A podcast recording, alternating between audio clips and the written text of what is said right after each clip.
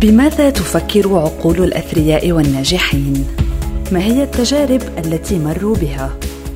كيف طوروا أنفسهم وأصبحوا ملهمين؟ وهل يمكننا أن نسلك طريقهم في النجاح؟ هذا بودكاست منهم نستفيد من روتانا اف ام، معي أنا منال ناصر.